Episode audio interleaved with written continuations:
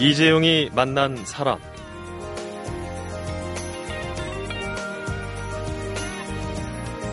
이재용이 만난 사람 2주간 함께하고 있습니다. 저는 아나운서 이성배입니다. 계약을 앞두고 요즘 대학가에는요, 하숙을 하자니 아침밥도 잘 안 먹는 데다 독립된 공간이 그립고, 그래서 원룸을 구해서 자취를 하자니 임대료가 부담스럽고, 또 친구들 서너 명이 함께 모여 살자니 공부에 적지 않게 방해를 받을 것 같고, 참 고민하면서 집 구하러 다니는 학생들이 많습니다. 그런데 왜 기숙사에 들어가진 않는 걸까요? 오늘은 청년 주거권 보장, 주거 불평등 완화를 위해 모인 비영리 단체 민달팽이 유니온의 권지웅 대표를 만나 대학생 그리고 청년들의 주거 취약 이야기를 들어보도록 하겠습니다.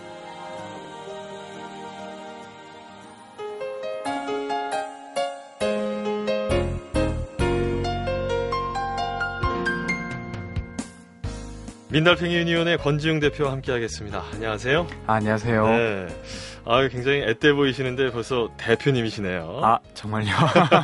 네, 네. 아직 20대시잖아요. 대학생이시고. 네. 어. 이번에 졸업을 해서 네. 아직까지는 어쨌건 대학생입니다. 아, 아직 취업을 하진 않으셨고. 네, 네. 그렇군요. 네. 민달팽이 유니온의 대표신데 이 민달팽이 유니온은 어떤 단체인가요? 어, 민달팽이 유니온은 이름에서처럼 어, 집이 없는 달팽이를 민달팽이라고 하는데 그런 지금의 청년들이 좀 집을 마련하기가 매우 어려워진 것 같아요. 음. 사기는커녕 빌리기도 어려워진 이런 상황이라 그런 청년들의 주거 문제를 해결하기 위해서 여러 가지 활동들을 하고 있는 단체입니다. 직접 만드신 단체인가요? 네, 일단 제가 혼자서 만들었던 건 아니고 네. 그 당시 이제 이 문제에 공감하는 친구들이 많이 있었어요. 아, 그래요. 네, 그래서 2011년도에 친구들이랑 같이 만들게 되었습니다. 어, 2011년이면은 한 3년 전 네, 그때 네. 어, 뭐 계기가 있었을 것 같은데. 일단 뭐 저를 비롯한 그 당시 이제 대학생들에게 생활비 중에 가장 큰 부분이 주거비였던 것 같아요. 네. 그래서 이제 부모님께 경제적 독립을 선언하면 음. 가장 크게 다가오는 게 주거비였는데 아 이것이 너무 한 것 같다. 음, 너무 생각보다 비싸고 네. 들어가는 돈이 많고 하다 보니까 네네. 그런 쪽에 생각을 좀 하신 것 같고. 네네. 그래서 이걸 좀 구조적으로 해결해 보자. 음. 방법이 없을까? 야, 구조적인 얘기까지. 네. 어, 멋지십니다.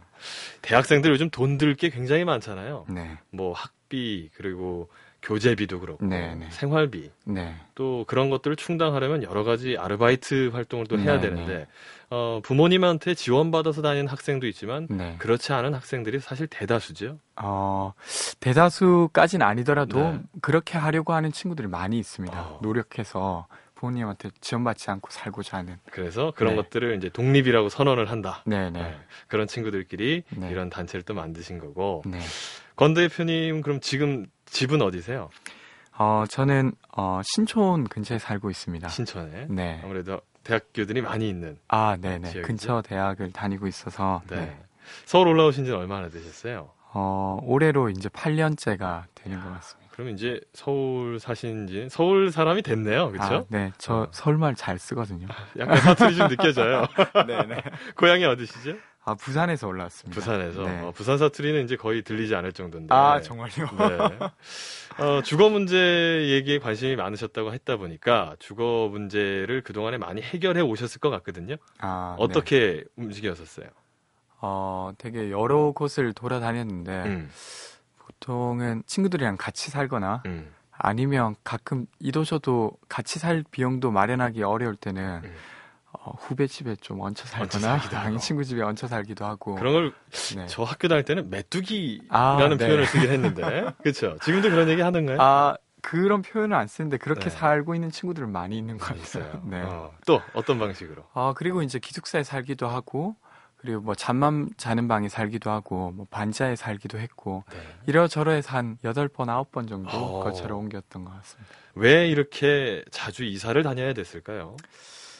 아무래도 이 수입이 일정하기가 좀 어려웠던 것 같아요. 대학이라고 하는 공간에서 구할 수 있는 아르바이트나 이런 것들이 음. 아니면 혹은 뭐 다른 일이 좀 생겨서 아르바이트를 좀 쉬어야 된다거나 이러면 당장 이제 원래 아르바이트를 할 때만큼의 주거비를 내기는 어렵고 음. 이러니까 이제 누구한테 야 같이 살자 좀 같이 살아줘 뭐 이렇게 하거나 아니면 잠깐만 같이 살게 하면서 이제 들어가서 좀 더 산다던가 어. 뭐 이런 방식으로 하게 되는 게 수입이 일정하지 못한 부분이 좀 큰 것 같습니다. 한 곳에 오랫동안 머물기도 참 쉽지 않았을 것 같은데 네. 주로 얼마 만에 한 번씩 이동을 하게 되던가요? 어, 뭐 기간에 따라서는 좀 달랐던 것 같은데 네. 오래 살 때는 한 1년 반 정도 음, 거기에 이제 살기도 했고 그렇지 않았을 때는 한 6개월 단위가 이동하는 단위였던 것 같아요. 그럼 8, 9회를 이사하셨다고 했는데 총 몇 년 동안? 지금 올해까지 8년째. 8년 동안 네, 네. 8, 9회를 이동했다. 네. 6개월에서 1년 단위로 네. 한 네. 번쯤 이동을 한 거네요. 네, 네. 어, 그래도 가장 기억에 남았던 주거 환경을 치자면 아. 아, 제가 후배 친구 집에 들어가서 살 때가 있었는데 네. 그 집이 이제 들어가는 입구는 지하가 아닌 것 같은데 반대쪽에서 보면 지하인 어, 이런 좀 특이한 구조의 집이 층 반지하라는 네, 네, 그- 네. 그죠? 그랬는데 거기에 이제 휴대폰이 안 터지는 곳이 거의 대다수였고 네. 어쩌다가 창문 근처로 핸드폰이 지나가면 이제 그때 막 연락이 오는 그게 그래서 이제 집에 네. 들어가면 충분히 휴식을 할 수 있는 뭐 누구의 연락도 오지 못하는 오히려 상황. 전화가 안 터지니까 네. 아 그런 게 있구나. 네, 그 집이 좀 많이 기억에 남습니다. 하숙 생활은 안 해보셨어요? 아, 하숙 생활도 했었습니다. 어 그래요. 네, 2학년 때 이제 동기 한 명이랑 같이 조금 큰 방에 둘이서 살고 음. 그 하숙집 어머니 아버님께서 밥을 주시는 이렇게 음. 했었는데 밥을 주는 건 확실히 그렇죠. 좋더라고요. 네. 아니 자취할 때보단 당연히 하숙할 때가 낫지 않나요? 음. 밥을 꼬박꼬박 주니까 근데 막 많이 먹진 못했던 것 같고 눈치 보여서. 그런 건 아니고 그 딱 정해진 시간을 맞춘다는 게 아 그렇죠.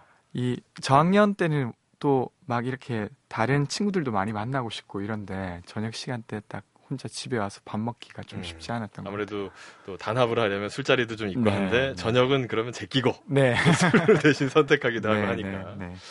어, 사정이 비슷한 친구들이 굉장히 많았을 것 같아요. 네. 어, 우리 권지웅 대표처럼 그런 친구들도 대부분 그런 식으로 여러 번 좀 많이 이사하는 네, 네. 그런 편인 건가요? 전체적인 경향은 뭐 통계를 보는 게 더 좋겠지만 일단 네. 제가 느끼기에 이게 특별한 경우는 아닌 것 같습니다. 음. 제가 겪었던 이 상황이 아, 넌 정말 특별하다 이런 게 아니라 있을 법한 음. 충분히 그런 일이다 이렇게 보입니다.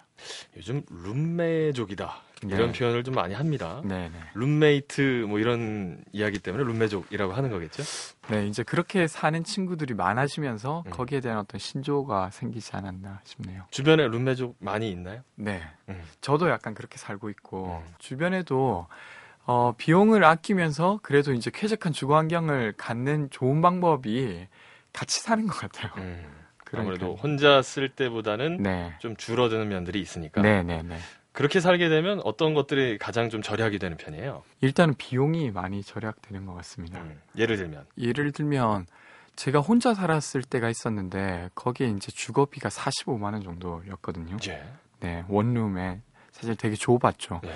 근데 지금은 투룸에 네 명이 같이 살고 있는데 훨씬 더 넓고 음. 예를 들면 속옷바람으로 지나갈 방이 있다는 건 참 이 사람으로 하여금 되게 기분 좋게 하는데 네. 그렇게 할 수 있는데 지금 20만 원을 내고 살고 있습니다. 그래요. 네 명에서 네. 그래서 그런 걸 봤을 때는 확실히 이제 같이 사는 게 많이 비용을 줄일 수 있지 않나 음. 싶네요. 또 같이 살다 보면은 서로 보여주고 싶지 않은 모습들도 있고 하니까 아, 네. 또 서로 좀 불편한 것들도 있지 않을까 싶은데.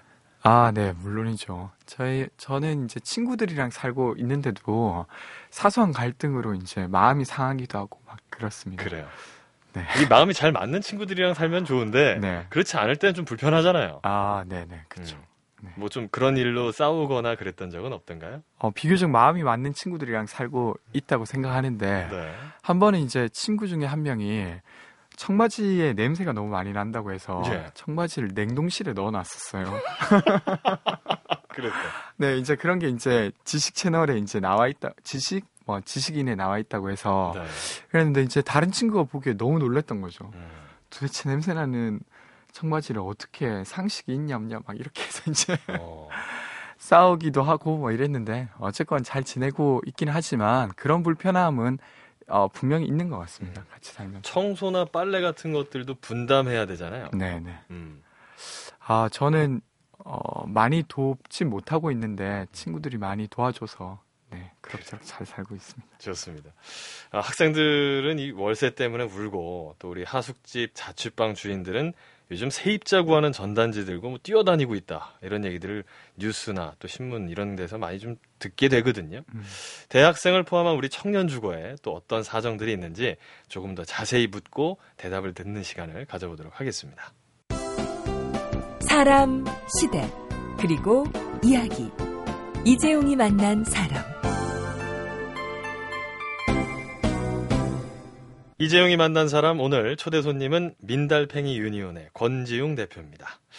어, 이 대학 생활에 대한 이야기를 조금 들어보고 있다 보니까 저도 옛날 생각이 좀 나는 것 같은데 네. 그래도 이 주거 환경이라는 문제에 대해서 조금 더 이제 깊게 좀 얘기를 나눠보도록 하죠. 네. 민달팽이 유니온에서 발표한 보고서가 있더라고요. 네, 네. 청년 주거 빈곤 보고서. 네. 어, 여기서 청년이라는 건 언제 몇 살부터 몇 살까지인가요? 아, 만 19세에서 만 34세까지를 청년으로 보고 음. 있습니다. 이런 보고서를 작성하시게 된 계기가 있을 것 같은데요. 어, 아무래도 이제 주변 친구들에게 보이는 모습은 사실 되게 어렵게 살고 있는 것들이 보이는데 전체적으로는 어떨까 음. 이걸 확인하고 싶어서 이제 조사하게 됐습니다. 실제로 조사하려면 여러 명한테 survey, 이 설문조사를 해야 되잖아요. 네, 네. 그 대상이나 인원 어느 정도나 됐나요? 어, 이 조사는 저희가 인구 총조사를 빌려서 raw data를 분석했습니다. 네. 그러니까 인구 총조사는 5년에 한 번씩 하는 전수 조사인데요. 인구 센서스. 네, 네. 그래서 그러다 보니까 사실은 이제 저희가 직접 한 건 아니지만 한국에 있는 모든 국민을 대상으로 한 것들을 토대로 이제 꺼내게 됐고요. 네. 조사 결과로는 어, 주거빈곤층이라고 불리는 어, 최저주거 기준 미달에 살거나 지하나 옥탑에 살거나 혹은 아니면 고시원이나 비닐하우스 등의 주거 외 거처에 살고 있는 사람들을 주거빈곤이라고 했을 때 네.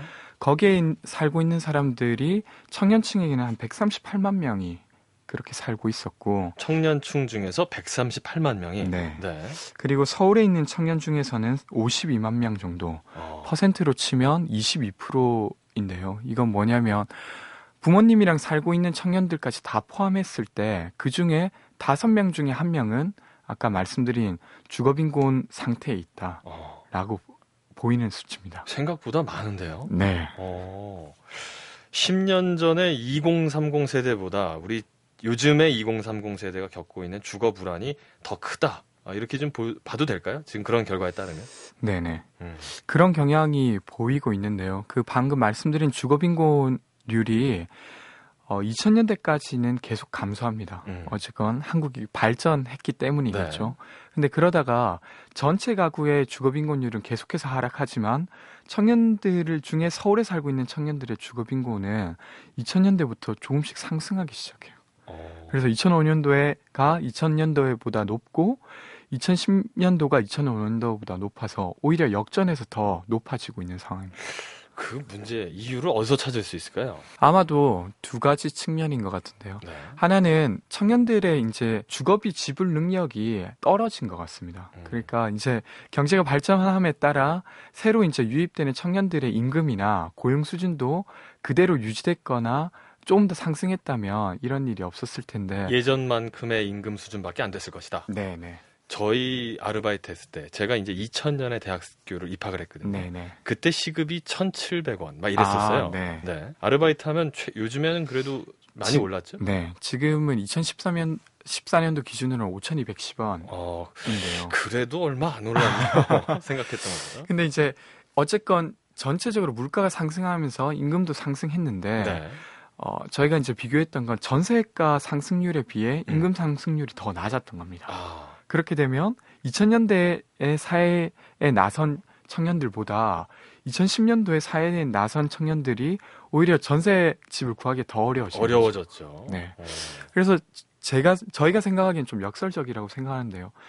GDP가 계속 성장하고 있고 네. 어쨌든 경제 발전된다고 했지만 그 당의 당의 청년들 입장에서 가장 필요하다고 여겨지는 집이 음. 더 구하기가 어려워진 거죠. 사실 산술적으로나 또는 발전한 속도로나 이런 걸로 네. 보면 2000년의 학생들보다 지금 학생들이 사실 더 네. 편하게 네, 좀 더 쉽게 기초적인 것들을 구할 수 있어야 되지 않느냐. 네. 자, 이 돈 버는 직장인들 사이에서도 룸매족이 늘고 있다. 이건 무슨 얘기인가요? 어, 저도 이제 기사를 통해서 듣고 좀 주변에 이제 소식을 좀 듣게 됐는데 네. 그러니까 이제 학생 같은 경우는 전업으로 경제 생활을 못 하니까 그렇다 치자 이렇게까지는 사회적으로 이제 조금 이야기가 되는데 음. 돈 버는 청년들마저도 그렇게 산다는 건 이 주거비에 대한 부담이 그 정도로 심각한 수준에 이르렀구나를 음. 간접적으로 보여주는 내용이 아닌가 그런 싶습니다. 걸 방증하는 것이다. 네, 자, 그동안 우리 권 대표는 다양하게, 네. 다양한 삶의 방식으로 살아오셨는데, 네. 서울에서 막 네. 직접 경험을 해보셨으니까, 네, 네. 가장 싸게, 저렴하게 살아볼 수 있는 방법 어떤 게 있나요? 제가 살아봤던 건 가장 싸게 살 수 있는 방법은 이제 잠만 자는 방이나 네. 안 그러면 지하방이나 약간 좀 특이한 것들 있잖아요. 어, 옥탑방 이렇게 어. 이제 사시거나 예. 아니면 이제 어, 여러 명이 같이 음. 어떤 집에 사는 것이 공동으로. 네네 가장 좋은 방법이 아닌가 싶습니다. 고시원이 좀 싼 편이죠? 아, 네 많이 싼 편인데 네. 진짜 많이 열악합니다. 열악해요. 네. 아무래도 몇 평 안 되는 공간에서 음, 한 정말로 이제 요즘 고시텔이라고 해서 조금 넓어진 고시원도 있지만 음. 소위 진짜 고시원이라고 하는 곳은 1.5평에서 2평 정도 수준입니다. 그래요. 그럼 이제 침대가 있고 침대 위에 책상이 이렇게 있는 거죠. 아, 그래서 의자가 필요 없이 침대에 이렇게 앉으면 그게 이제 책상에 앉는 책상으로 거고. 거기서 공부하다가 졸리면 그냥 누워서 자고. 네. 세입자들도 좀 많이 달라지지 않았을까 싶어요. 이 공동 생활을 하시는 것이 좀 가장 저렴하다 이런 얘기는 하셨는데 그렇지만 반면에 좀 불편하니까 어, 원룸의 형태가 좀 늘어나는 또 그런 걸 볼 수 있지 않을까 싶거든요. 네. 어떤가요? 어, 실제로 그런 건 좀 있는 것 같습니다. 음. 그 이제 좀 어르신들이랑 이야기를 하면 뭐 그런 이야기를 하세요. 우리가 젊었을 때는 방한 칸에 네다섯 명도 살고 이랬는데 너희는 요즘 그거 싫어하지 않냐 그렇죠. 이런 얘기 하시는데 그렇게 어, 그 기준으로 봤을 때 실제로 이제 지금의 청년들이 기대하는 주거의 기준이 많이 향상된 건 맞는 것 같습니다. 네. 저희는 이제 방 한 칸에 네다섯 명 사는 건 좀 많이 어려워하는 어떻게 것 이렇게. 북적거리고 살아? 네, 저 예. 역시도. 근데 이제 전체적인 기준이 그렇게 높아진 것이고 지금의 청년들이 되게 유별나다기보다 네. 보통 이제 다들 각자 방이 있거나 음. 이렇게 살고 있으니까 어렸을 때부터 그런 삶에 익숙해져서도 있겠죠. 네, 네. 음. 그런 것도 있겠죠. 아마 부모님들이 자기 방 만들어주고 네. 그런 네. 거에 많이 이제 체득돼 있고 익숙해져 있으니까. 네. 사실 부모님들이 그렇게 노력해 주신 게 지금 저희가 이제 살아온 삶의 모습일 텐데 네.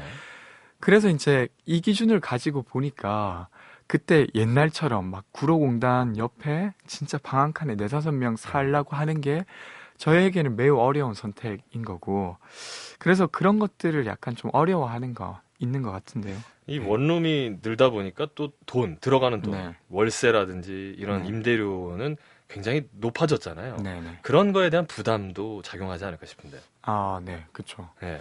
원룸이 많이 새로 신축되고 이러면서 많이 정말 많이 비싸졌습니다. 요즘 되게 세련되게 만드는 원룸도 많죠. 네네. 그럴수록 또 비싸고. 네네. 어, 어떤가요? 실제 어, 학교 그 주변 공간들을 보면. 그 2000년대 후반에 도시형 생활 주택을 많이 대거 지었거든요. 네. 정책적으로도 많이 지원해서 지었는데 이 집들이 이제 주거 환경이 더 좋아졌지만 청년들이 들어갈 수 없는 집들이 되어 버렸습니다. 음. 왜냐하면 비용이 너무 비싸기 때문인데요. 예를 들면 원래 그 집에 조금 낡았지만 뭐 보증금 천만 원에 35만 원, 음. 40만 원 정도로 들어갈 수 있었다면 새로 공사를 하고 어 삐까뻔쩍한 건물이 되면 천에 60, 어, 65 이렇게 하면 거기에 공과금까지 더하면 그렇죠. 70만 원을 지불해야 되는 학생들이 네. 매달 그렇게 지불할 능력이 될까요? 아 전혀 어렵죠. 어, 그러면서 이제 아 정말 좋은 집이 지어진 건 좋은데 네. 우리가 들어갈 수 없는 집이 되어 버렸고 오히려 이제 주거 공간 학교 주변에 있는 주거 공간에서조차도 양극화되는 게 선명한 것 같습니다. 음. 그 부담이 없는 친구들은 학교 가까이에 좋은 집에 살고 그렇지 못한 친구는 바로 옆에서 상대적 박탈감을 좀 느끼게 되는 음. 아무래도 느낌이- 그런데 들어가는 친구들은 부모님 지원을 좀 많이 받아서 아마도 다니지 않을까. 네 자기가 혼자서 벌기에는 음. 주거비만 70만 원을 내는 건 네, 어려울 걸 보입니다. 정말로 네. 주- 대학 교 주변을 요즘 가보면 예전 같이 자취 또 네. 하숙집보다는 네, 신축 건물들 이렇게 네, 좀 네. 새롭게 지어지는 건물들이 눈에 많이 띄더라고요. 네, 네. 요즘 주로 원룸으로 이렇게 좀 바뀌는 추세가 아닐까 싶은데. 그렇죠? 그러니까 이제 이게 고임 대료를 받을 수 있다라고 음. 하는 붐이 좀 있었습니다. 그래요. 부동산 시세 차익으로 돈을 벌기보다는 임대로 돈을 벌면 된다. 음. 이런 게 있으면서 대거 투입됐고 근데 정작 거기에 집이 필요한 친구들에게는 너무 좀 과한 것이었죠. 학교 다니는 학생들 입장에서는 아무래도 학교 주변이 가장 싸다라는 네네. 어, 인식도 있고 그런 네. 기대 심리가 있었을 텐데 네네. 그렇게 자꾸 변화할수록 부담은 더 커져갔을 것이다. 네네. 자 그러면 여기서 좀 궁금한 게 있어요. 왜 학생들은 기숙사를 들어가지 않는 건가요? 아마도 들어가지 않는다라는 네. 표현보다는 들어가지 못 한다 뭐 이런 건 것 같은데 어, 학교에서 만들어주는 기숙사에 못 들어가고 있다. 네. 일단은 지금 서울에 그 기숙사 수용률은 10%가 채 되지 않습니다. 그래요? 그것도 이제 학부생 기준으로 했을 때고 사실은 대학원생들까지 하면 어, 정말 더 낮아요. 어, 그래서 그런 상황이기 때문에 이제 기준이 조금 다르긴 한데 서울에 이제 대학에 입학하는 친구들 중에 한 40%는 통학이 불가능한 곳에서 오는데 네. 그 친구들이 들어가기에는 되게 턱없이 부족한 거죠. 그래서 이제 못 들어가게 되는 거죠. 이 기숙사 들어가려면 성적 기준도 좀 있잖아요. 아, 네. 네. 이제 학교마다 기준이 다르긴 한데 제가 알고 있는 뭐 모 대학은 성적이 뭐 3점 후반대가 돼야지 음. 기숙사 쓸 수 있다. 한마디로 공부를 잘해야 기숙사를 간다. 네 네. 어, 그래서 이제 나머지 친구들이 뭐 좀 돈 벌다가 약간 학점이 좀 낮았고 음. 뭐 이렇게 되면 아예 쓰지도 못하고 악순환이네. 네 그럼 다시 돈을 벌어야 벌어야 되고 되고. 네. 그러면 또 시간이 없어서 네또 학점을 못 받게 네, 되고. 아. 어, 서울에서 여러 차례 이사를 다니면서 이 청년들 주거 문제에 대해서 다각도로 방법론을 그려보고 또 찾아보고 하셨을 것 같은데 이 민달팽이 유니온의 권지웅 대표가 제안하는 청년 주거 문제 해결 방안 어떤 것이 있을지 이번엔 이 얘기를 좀 들어보도록 하겠습니다.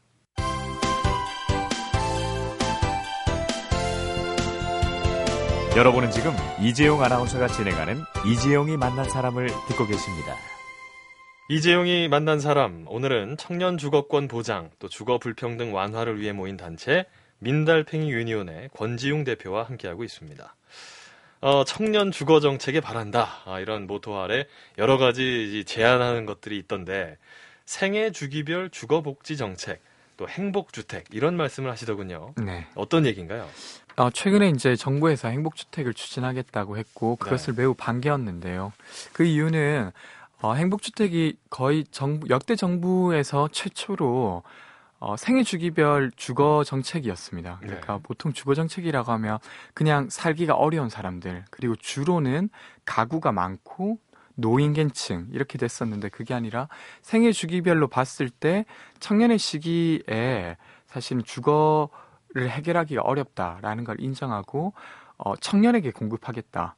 그리고 도심에 공급하겠다가 행복주택의 키워드였어요. 그래요. 그래서 이것들을 가지고 좀 이야기를 하게 되었죠. 이 처음 이런 얘기가 나올 때만큼은 지금 만족을 주고 있지 못하다 이런 생각이 좀 드는데 네. 작년에 한 번 좀 들고 일어났었잖아요. 네. 예. 그 행복주택을 원래 20만 원 공급하겠다고 했는데 일단 14만 원으로 축소했습니다. 네. 그 이유는 어, 서울에 공급하려고 했는데 지역 주민들이 반발했다.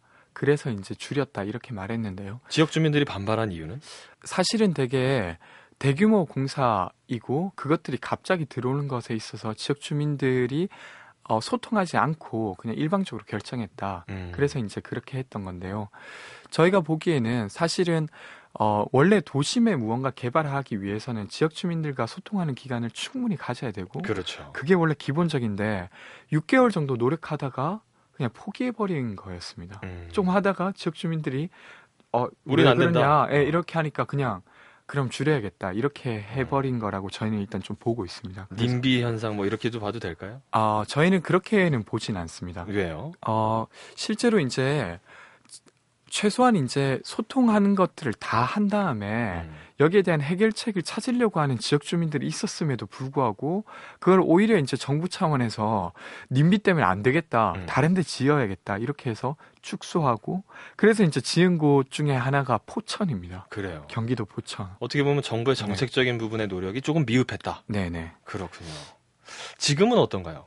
그래서 이제 지금 아까 방금 말씀드린 대로 이게 원래 행복주택의 사실은 키워드 두 개가 하나가 직주 근접 그러니까 경제활동이 왕성한 친구들이 자기가 직장이나 대학교와 근처에 집을 제공하겠다가 하나였고 네. 두 번째는 청년들에게 제공하겠다였는데 그러려면 이 문제가 집중돼 있는 서울에 좀 이야기를 해야 지었어야 되는데 서울이 아니라 광주 음. 그리고 포천 경기도 광주. 네 예. 그리고 어 뭐 강원도 이렇게 이제 다 흩어져서 지구 지정을 했습니다. 서울 주변 아니면 강원도, 네, 춘천이라든지 네, 그, 네. 금, 근방이 됐겠죠. 네, 네. 음. 그래서 이렇게 되면 약간 사실은 원래 정책의 의도를 실현하지 못하는 형태로 우리 방향이 틀어져 버린 거 아닌가. 그렇죠. 네, 이렇게 보입니다. 자, 민달팽이 유니온 말고도 이 대학생 주거권 네트워크라는 청년 단체도 있다고 알고 있습니다. 권 대표님을 포함해서 뭐 여기 모인 청년들이 이 교집합으로 내놓은 제안 같은 것들이 좀 있을 것 같거든요. 함께 내놓은 제안 네. 어떤 것들이 있나요? 어, 일단은 기숙사와 관련해서 기숙사의 의무 수용률을 만들자. 의무 수용률이라고 네. 원래 대학에는 대학을 설립하기 위해서 꼭 의무로 지어야 될 건물들이 있습니다. 네. 강의동이나 이런 것들이 있는데 지금 현재 학생 기숙사는 거기에 포함되어 있지 않아요. 어, 그래서 기숙사를 짓고 싶으면 지어도 되고 아니어도 되는 이런 건데 어, 당연히 지어야 된다라고 생각하고 있었는데 네, 이게 네. 의무적인 사항은 아니다. 네 네. 그래서 좀 적더라도 다만 10%라도 의무로 지을 수 있게 어, 이렇게 하는 제도를 함께 제안한 바 있습니다. 청년 주택 문제 해소 방안 이런 키워드로 네. 또 여러 가지 정책적인 부분들을 제안하고 계신 것 같아요. 네. 자, 공공 기숙사, 공공 임대주택, 또 준공공 임대주택, 사회주택 여러 가지 이야기들이 있습니다. 음. 어떤 게 가장 바람직할까요? 음, 지금 지금 한국 사회에서는 그러니까 공공임대주택으로 공급하기에는 너무 비용이 많이 들기 때문에 조금 어려운 상황이라 네. 민간의 자원과 공공의 자원을 함께 음. 활용할 수 있는 준공공 임대주택이나 사회적 주택이 아마 좀 해법으로 다뤄지지 않을까 싶습니다. 이 두 가지는 어떤 차이가 있는 거예요? 어, 이 두 가지는 사실은 거의 비슷한 말입니다. 네. 근데 이제 용어적으로 이렇게 쓰기도 하고 저렇게 쓰기도 하는 그런 음. 정도입니다. 그러면 공공 임대주택에다가 민간의 자본이 좀 유치가 된 네. 준공공 임대주택이 가장 좀 바람직하지 네, 않겠느냐? 네. 네. 어, 그렇게 생각하는 이유는 그 말씀드린 대로 현재 이제 LH나 정부의 부채가 많아지면서 네. 이것들을 정부 재원만으로 공급하기에는 한계에 좀 이르는 것 같습니다. 음, 그래서 그것들을 보완하는 방법 중에 좋은 방법이 민간의 자원을 쓰되 민간의 자원을 썼지만 이게 정부의 자원도 들어가 있기 때문에 임대료를 적정 수준 제한하거나 유지하거나 네. 할 수 있다. 네, 그렇기 때문이죠. 민자 유치를 하는 방법도 여러 가지가 있을 것 같은데요. 네. 예를 들면 어떤 게 있을까요? 어, 예를 들면 협동조합 주택 방식으로 할 수도 있는데요. 네. 예를 들면 국가가 국가가 소유한 토지를 출자하고 거기에 민간이 어, 거기에 들어갈 사, 사람들이 건축비를 모아서 건축을 하는 겁니다. 어, 그러면 건축하는 입장에서는 토지비가 하나도 들지 않기 때문에 그렇죠. 저렴하게 공급할 수 있게 되고 그러면 이제 들어가는 사람 입장에서도 훨씬 더 저렴하게 들어갈 수 있게 되고 있고. 이게 임대주택으로 유지된다면 꼭 그 사람이 아니더라도 그 사람이 이제 다른 조건이 돼서 나가면 또 다른 사람들이 그렇게 살 수 있게 살 수 되는 있게. 거죠. 자, 민자 기숙사 이런 거는 어떨까요? 아, 근데 민자 기숙사는 좀 약간 개념이 좀 다른데요. 네. 원래 기숙사라고 하면 학교의 소유물이 되기 때문에 어, 학교가 재원을 마련해서 내는 게 보통이었는데 네. 2005년도 이후부터 어, 아예 은행권에서 돈을 빌려서 짓고 거기에 대한 어, 이자랑 원금을 다 학생들의 기숙사비로 받게 되었습니다. 그래요. 그래서 학교가 돈을 하나도 안 내고도 기숙사를 지어내는 약간 마법 같은 일이 특이한 현상이네요. 예. 그래서 사실은 사실은 마법이라기보다 그 비용 전체를 학생들에게 전가한 형태였기 등록금이라든지 네. 다양한 형태의 네, 네. 학생들로부터 네, 기숙사비로. 받은. 네. 그러다 보니까 오히려 이제 기- 민자 기숙사에 들어가기보다는 학교 주변에 네.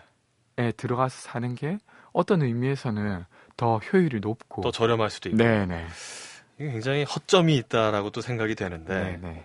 어, 지자체에서 기숙사를 지어주는 형태들도 있잖아요. 네, 네. 뭐 혹시 알고 계신 게 있다면 어, 되게 여러 형태로 있습니다. 네. 남도 학숙소 있고 어, 제주도에서도 있고 하여튼 뭐 여러 지자체에서 이제 서울로 상경한 대학생들에게 주는 것들이 있어서 네. 그런 곳 같은 경우는 되게 저렴하고 어, 밥도 엄청 잘 나온다고. 네. 그래요. 아니 이렇게 지자체에서 직접 나서서 기숙사를 지어준다라는 것이 제가 생각하기에는 좀 가장 낫지 않을까 싶은데요. 아, 네, 좋은 방법이죠. 음. 그래서 최근에 이제 서울시에서 기숙사를 짓는데 지자체 funding을 받아서 네. 짓고 funding해준 지자체에 우선적으로 이제 그 입사 포션을 주는. 음, 일정 부분 비율을 네. 거기에 할애하는, 할당하는. 네, 네. 그렇구나. 네. 외국에서는 어떻게 좀 좋은 그런 바람직한 사례 같은 건 없던가요? 이 지자체와 관련해서는 저희가 좀 확인을 못 해봤고 네. 외국 같은 경우는 어, 주거비를 지원하는 경우도 많이 있습니다. 음, 학생들을 위해서. 네, 네. 그냥 학생이 되기만 하면 주거비를 지원하는 경우도 있고 네. 그게 아니라 24세 미만이면 일정 정도 독립지원금을 주기도 하고 어느 나라가 그래요? 독일이 그렇습니다. 독일이. 네, 역시 잘 돼 있네요. 사회 정책이. 네. 네. 오늘 어, 민달팽이 유니온의 권지용 대표와 함께 이야기 나눠봤습니다. 오늘 함께 해주셔서 고맙습니다. 감사합니다. 그대는 내게 행복을 주는 사람, 당신은 사랑받기 위해 태어난 사람,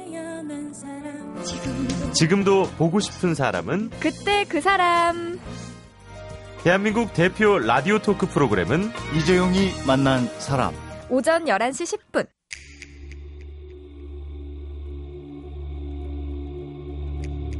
이재용이 만난 사람, 오늘은 사회 경제적 불평등으로 새롭게 주거 취약계층으로 대두된 청년층의 당사자 연대로 비영리 주거 모델을 실현하고 또 제도 개선을 실천해서 청년 주거권 보장, 주거 불평등 완화에 기여하는 단체 민달팽이 유니온의 권지웅 대표를 만나봤습니다. 이 기숙사가 부족하다. 아, 이게 좀 가장 큰 문제점인 것 같아요. 대학마다 학생들이 공부에만 전념할 수 있도록 저렴한 기숙사를 좀 제공해주면 되지 않을까 싶습니다. 기숙사 문제 해결을 위해 대학이 직접 나섰습니다. 이런 조만간 좀 이런 뉴스를 좀 들었으면 좋겠네요. 이재용이 만난 사람 오늘은 장철웅의 서울의 달을 들으면서 인사드리겠습니다. 지금까지 아나운서 이성배였습니다. 얼마나 살아야만 알게 되는 것일까 아무도 미워하지 않는